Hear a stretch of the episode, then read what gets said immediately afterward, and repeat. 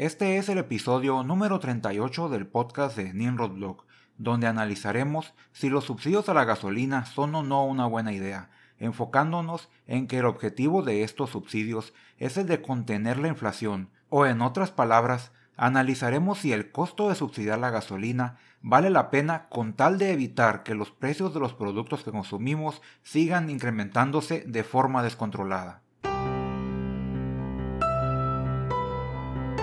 Escuchas el podcast de Nimrod Blog. Soy Leonardo González y este podcast es el lugar donde expreso mi opinión sobre temas de economía y política de México y del mundo.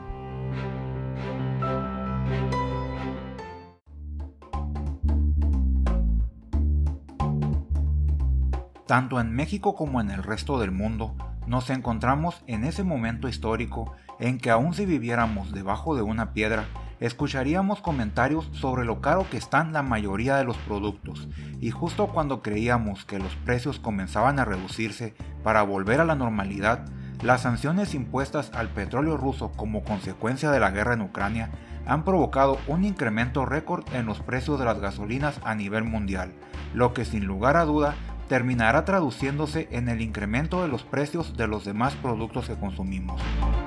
los cuales ya se encontraban considerablemente altos debido a la alta inflación registrada en 2021, lo que ha llevado al gobierno mexicano a subsidiar la gasolina una vez más mediante estímulos fiscales, lo que me lleva a preguntarme, ¿es esta una buena idea? ¿Son los subsidios a la gasolina la mejor opción para contener la inflación? Para comenzar, debemos de recordar que los estímulos fiscales a las gasolinas no son algo nuevo ni para México ni para el gobierno de López Obrador, ya que desde que inició su sexenio han utilizado reducciones temporales al IEPS que se cobra por la gasolina y diésel que consumimos para asegurarse que el precio no se incremente más allá de la inflación general. Pero a diferencia de las pequeñas reducciones al IEPS que se han implementado en el transcurso del sexenio, hace un par de semanas se anunció un estímulo al 100% del IEPS que se cobra por el consumo de gasolina y diésel, así como estímulos complementarios al ISR y al IVA que pagan las estaciones de servicio por cada litro de gasolina que venden. Lo que en otras palabras significa que el gobierno está renunciando a cobrarle impuestos a la venta de gasolina, lo que ha provocado una reacción negativa en la mayoría de los medios nacionales de comunicación, quienes argumentan que esta medida se trata de un subsidio regresivo que solo beneficia a los mexicanos más ricos, que son quienes más gasolina consumen, además de enfatizar el efecto que este estímulo tendrá en las finanzas públicas de México, ya que en 2020 solo la recaudación del IEPS a la gasolina y diésel representó el 6.25% de los ingresos totales del gobierno federal. Pero hay un punto de vista que falta sobre este tema, que es si este costo vale la pena con tal de frenar la inflación, ya que de igual manera en que no hay como no estar de acuerdo en que el subsidiar las gasolinas sí es un subsidio regresivo y los efectos de ese 6% de ingresos que el gobierno dejará de recibir podrían representar el antecedente de una crisis de finanzas públicas de final de sexenio fenómeno que en México hemos dejado de padecer desde 1994. Pero de esta misma manera, podemos decir que existe un consenso sobre que la inflación es el peor impuesto que puede sufrir el ciudadano promedio y que sus efectos afectan más a la población de menores ingresos, sobre todo a quienes perciben un ingreso fijo o sea la gran mayoría de los trabajadores mexicanos, por lo que en las condiciones específicas del contexto en que nos encontramos, el subsidiar las gasolinas muy probablemente representa el elegir entre el menos malo de los males. Ya que durante 2021 México registró una inflación del 7.36%, la más alta en 21 años, dato que si lo analizamos de forma desagregada, la situación es aún más grave, ya que por ejemplo los precios de los alimentos se incrementaron en tasas superiores a la inflación general hasta llegar a los ejemplos de alimentos específicos cuyos precios se incrementaron en más del 90%. Y es por esta razón que el frenar la inflación debe ser una prioridad para el gobierno mexicano, ya que de no hacerlo, la única duda que nos quedaría sería el pronosticar qué tanto se incrementarán los índices de pobreza, los cuales ya se encuentran a la alza en este momento como consecuencia de los efectos de la pandemia. Y por si fuera poco, a este contexto debemos agregarle el hecho que el presidente López Obrador utilizó el no incremento del precio de la gasolina como una de sus promesas de campaña. Y el comprender el por qué el presidente utilizó el no incremento del precio de la gasolina como una de sus promesas de campaña nos ayuda a entender por qué es importante el impedir que se salga de control el precio de la gasolina,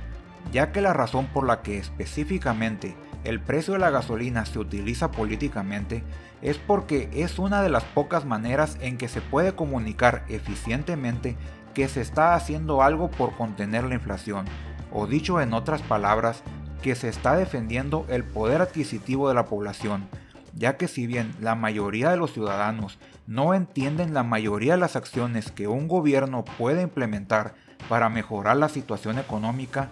pero sí entienden que cuando el precio de la gasolina se incrementa, es solo cuestión de tiempo para que el resto de los productos que consumimos se incrementen también, ya que el costo de transporte es uno de los principales factores que influyen en los precios de los productos. Lo que nos lleva al pero de esta historia, y que en el caso de esta administración ha sido su talón de Aquiles,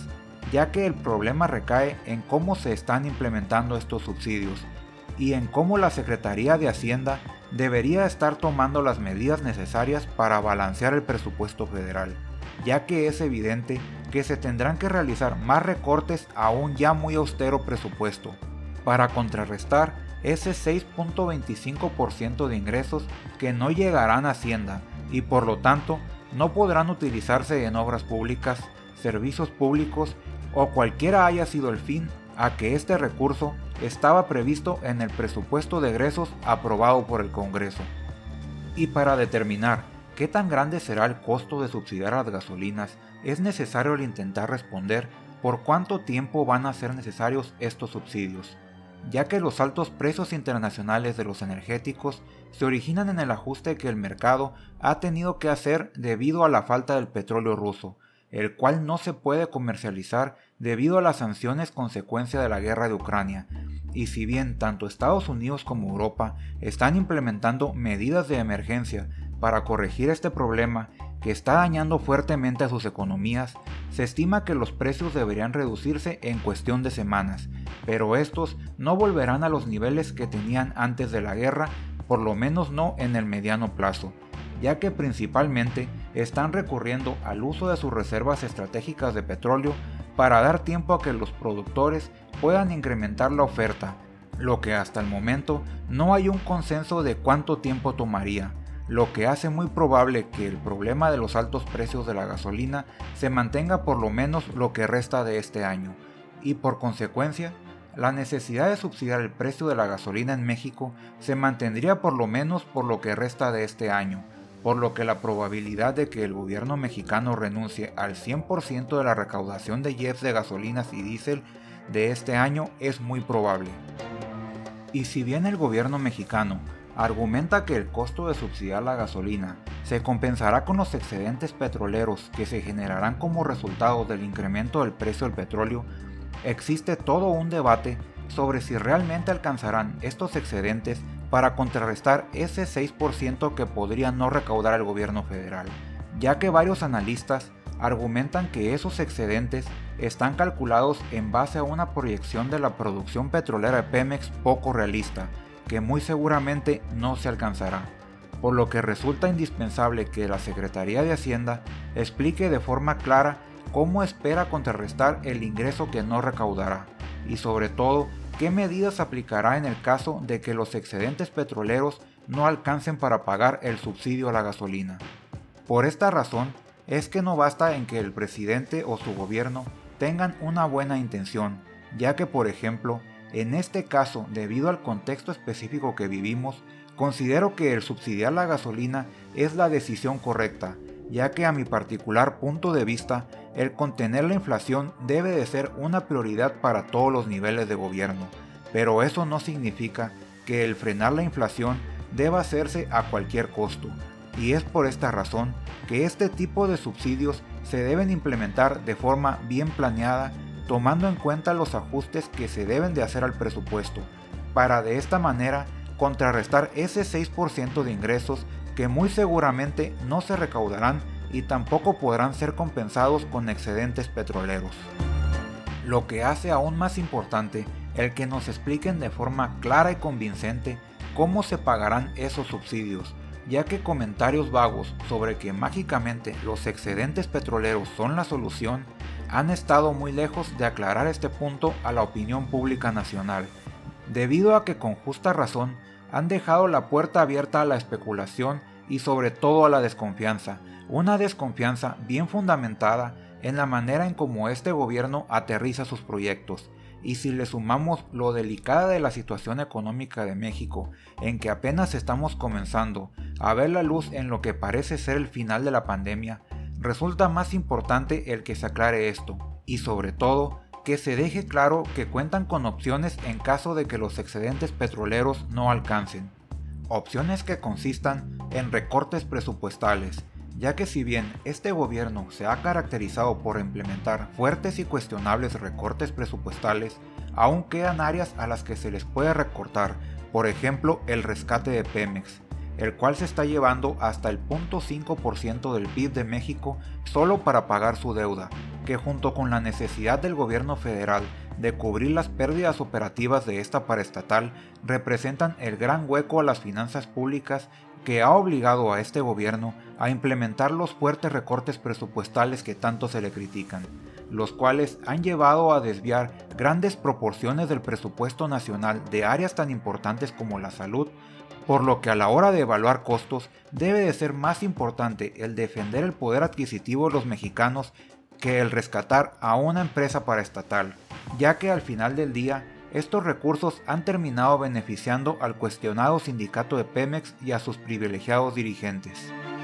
Pero desafortunadamente, esta falta de claridad a la hora de explicar cómo se pagará el subsidio a la gasolina solo nos deja claro que el gobierno federal no tiene una estrategia más allá de pagarlo con los excedentes petroleros hasta donde estos alcancen, y después de esto pagarlo con deuda, de la misma manera en que están financiando el incremento del 8.5% del monto a gastar del presupuesto de 2022,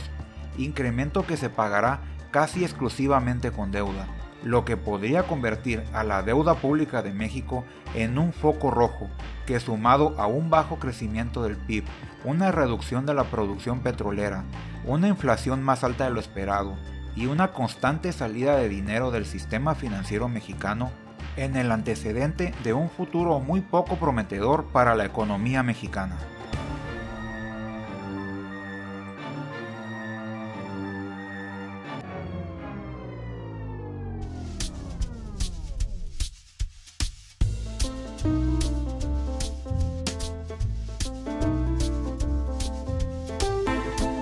Muchas gracias por haber escuchado este podcast.